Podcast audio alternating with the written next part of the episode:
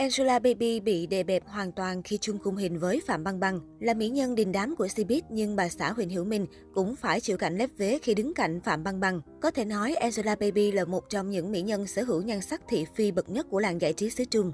Suốt hơn 10 năm tham gia showbiz, cô luôn bị gắn danh xưng mỹ nhân giao kéo vì visual thổ 14-15 tuổi khác một trời một vực so với bây giờ.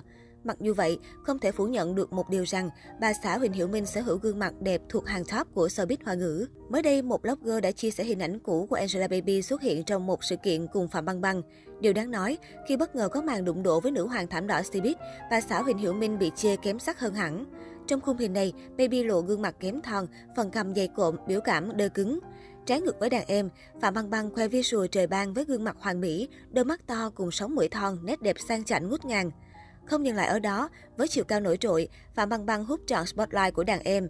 Từ thân thái, nhan sắc cho tới vóc dáng, Baby đều không bằng nàng võ mỹ nương đình đám. Cho tới tận bây giờ, Angela Baby vẫn nhiều lần bị soi visual lộ khuyết điểm khiến nhân tình nghi ngờ đây là hậu quả của quá trình giao kéo. Ngược lại, Phạm Băng Băng dù bước sang tuổi tứ tuần vẫn đẹp mặn mà, vẻ đẹp hắc tuổi không tì vết. Sau scandal trốn thuế chấn động, Phạm Băng Băng vẫn đang tìm cách quay trở lại giới giải trí vì đam mê đóng phim.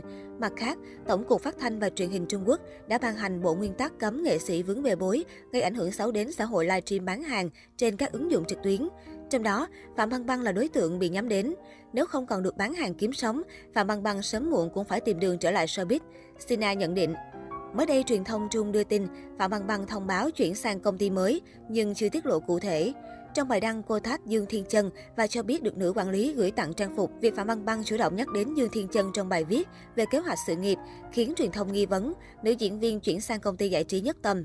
Dương Thiên Chân hiện là CEO của đơn vị này. Dưới trướng cô có nhiều ngôi sao như Chu Á Văn, Triệu Hữu Đình, Trương Vũ Kỳ, Mã Tư Thuần, Bạch Vũ, Âu Dương Nana. Phạm Băng Băng có mối quan hệ thân thiết với Dương Thiên Chân trong ngành giải trí Trung Quốc.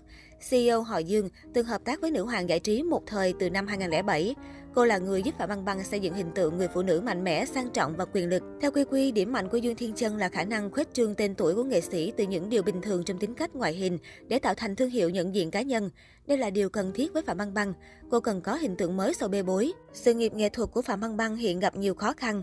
4 năm qua, sao nữ vẫn chưa thể trở lại phim trường do không có đạo diễn, nhà sản xuất nào can đảm dám làm việc với cô. Dù tranh thủ mọi cơ hội xuất hiện trên truyền thông, Phạm Băng Băng vẫn không thể vực dậy danh tiếng.